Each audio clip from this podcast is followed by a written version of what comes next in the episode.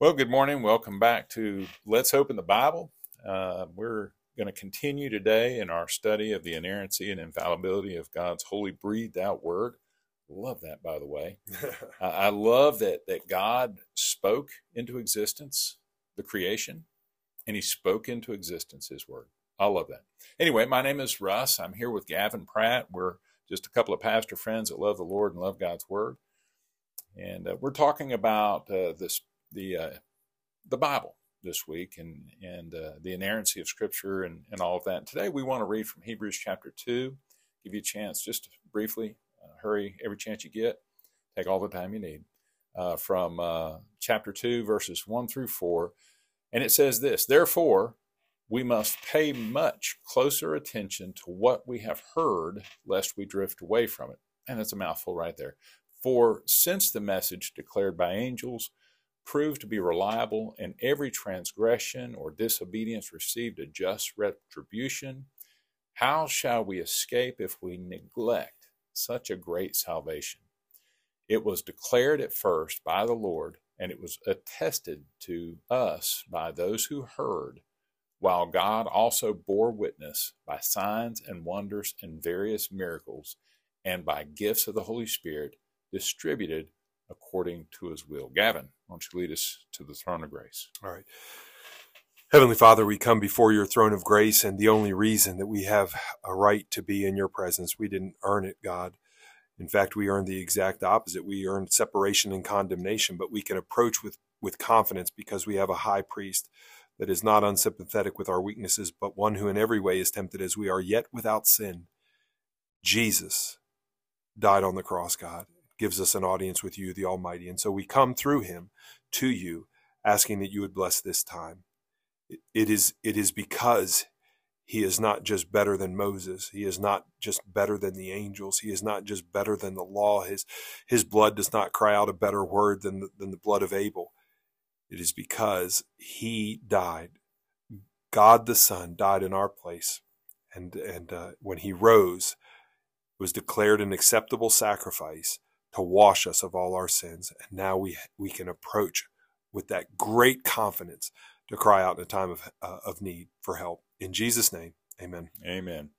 Hey, real quick, just an aside. Um, I had a professor make the observation that the only that, that uh, Abel, the only time Abel is heard speaking, is his blood crying out from the ground. So just you mentioned Abel. Yeah. So huh. I thought that was interesting. That is very interesting. Yeah.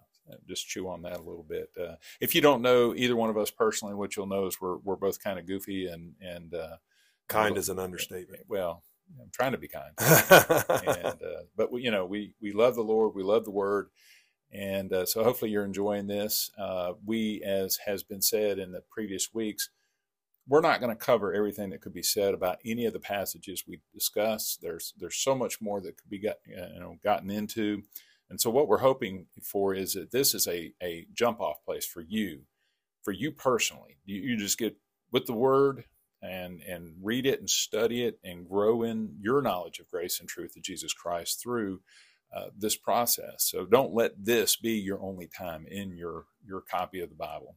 Amen. And, and I do also want to add really quickly that while we are pastors and very responsible to know the word, it, we, we, we will be held to a higher standard uh, as ministers of this word.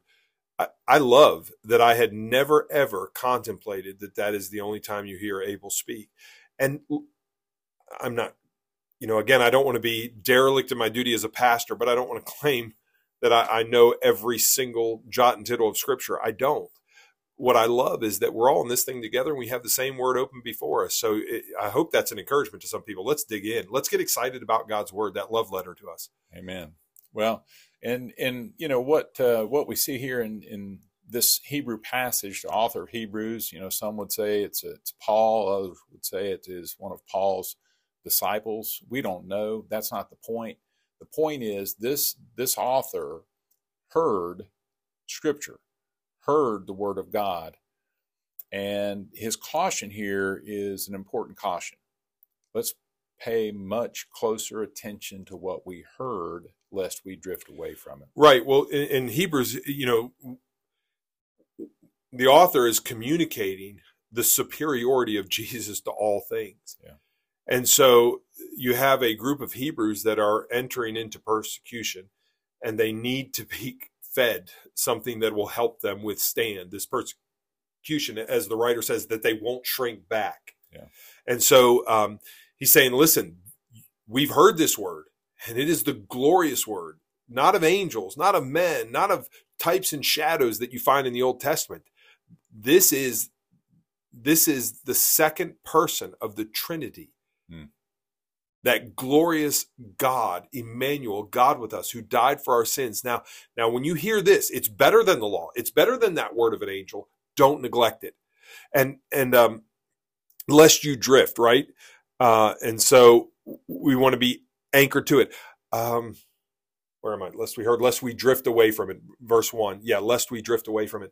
So my dad one time went on a sailboat and he was sailing around and um, the Caribbean. And I'm not sure of the place. If anybody knows, feel free to correct me. But I think it might have been Bimini.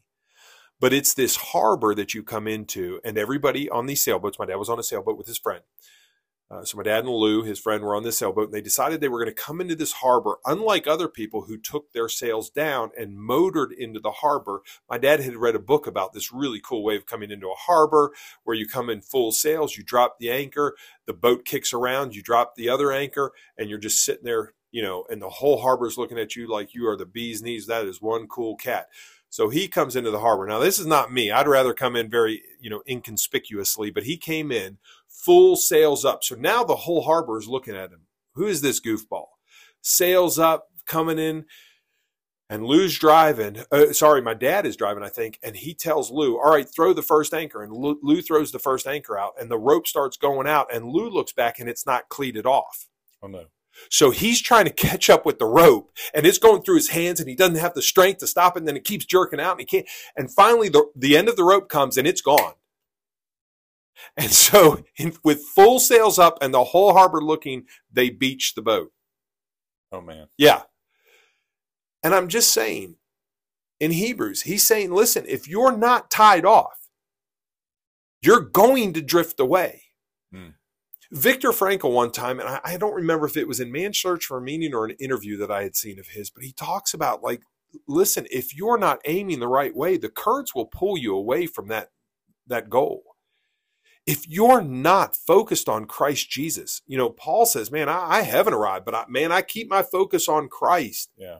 And I press on if you lose that focus, and I know this may be not exactly the application of the text, but like Peter, if you're looking at everything around him, and you will start drifting yeah. away from from Jesus.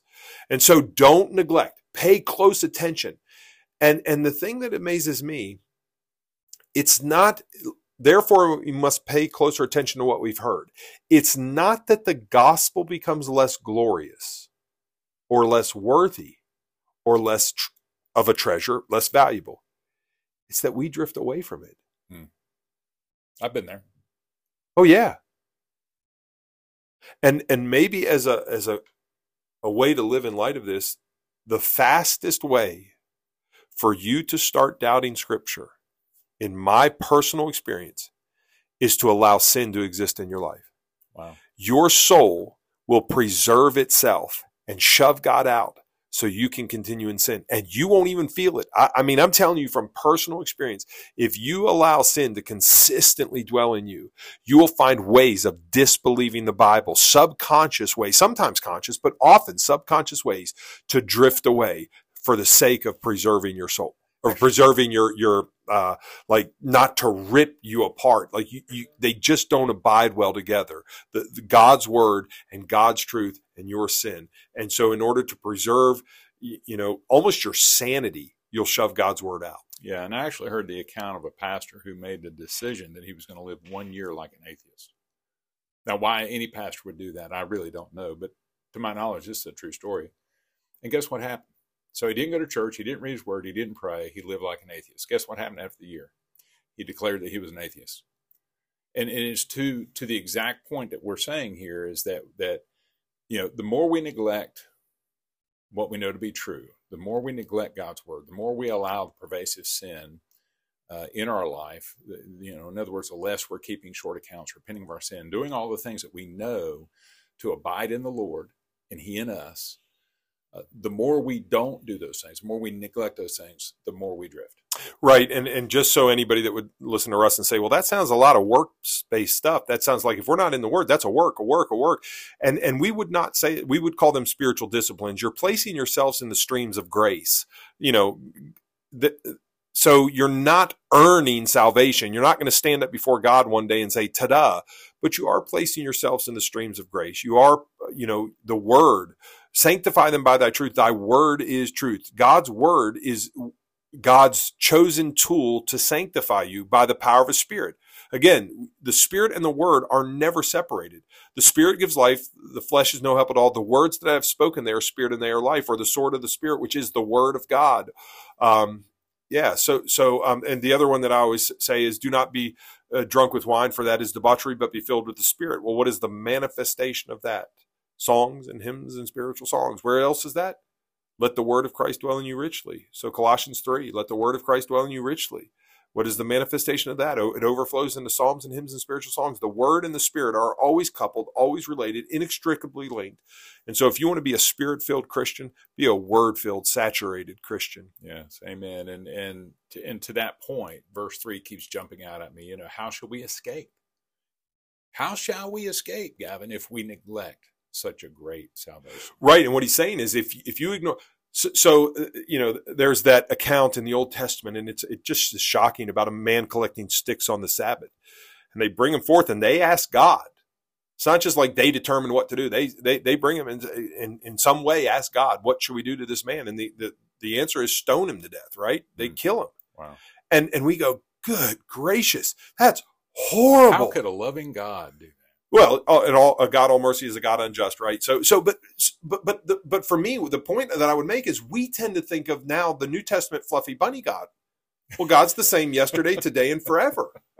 So this Hebrews account is talking about if you thought it was devastating then, wait till you're cast into the outer darkness where there's weeping and gnashing of teeth. And again, I can't stand boogie monster pastors. Paul does remind us that we are to warn everyone and teach everyone that we may present everyone, uh, I think, blameless in Christ. I think we are to warn. We are not to be boogeymen. Oh, this could get you. We are to warn people that, you know, that if you neglect, think how bad it was to neglect the law. Jesus is better. It's Jesus isn't less than the law. He's, He's infinitely better. Better than the law. Don't neglect this one. So, and, and, and, and I don't want to get to where we unhitch from the Old Testament, as one pastor said we ought to. We shouldn't unhitch from the Old Testament. But Hebrews is reminding us like the gospel's serious stuff. It's not a pick me, pick me, pick me. It's a here's the door of escape. Here's the, the way of exodus. I, I love that, that, that when on the Mount of Transfiguration, and Jesus is up there with Moses and Elijah. You know what they're talking about? In the Greek, it says they're talking about his, in the English, in the ESV, I think it's departure. Hmm. In the Greek, it's Exodus. They're talking about his Exodus. Can you imagine that? They know he's going to the cross. And they know if he doesn't go to the cross, they aren't saved. Hmm. That's right. They know it. Now, Peter, James, and John don't, but they do. Can you imagine that, that? I don't know that this is this is purely speculative. This is absolutely speculative. But can you imagine for them crying, "Crucify him"? Like on the Mount of Transfiguration. I mean, this is total fiction, but with tears in their eyes, crying, "Crucify him." He's not only the only hope I've got, Moses, Elijah, Gavin, Russ. He's the only hope my kids have. Wow. Crucify him no crown without a cross. Don't neglect such a great salvation. Yeah. Amen. Well, look, that's such a powerful way to end this episode, but this is all the time we have today. I hope this has been encouraging for you and challenging, and I hope that you will continue to open your Bible. But we also hope that you will like and subscribe to this podcast. far we, more important, open your Bible. Yes, yes, far more important. Uh, but otherwise, we hope that you'll join us again tomorrow as we continue this important conversation. Until then, God bless.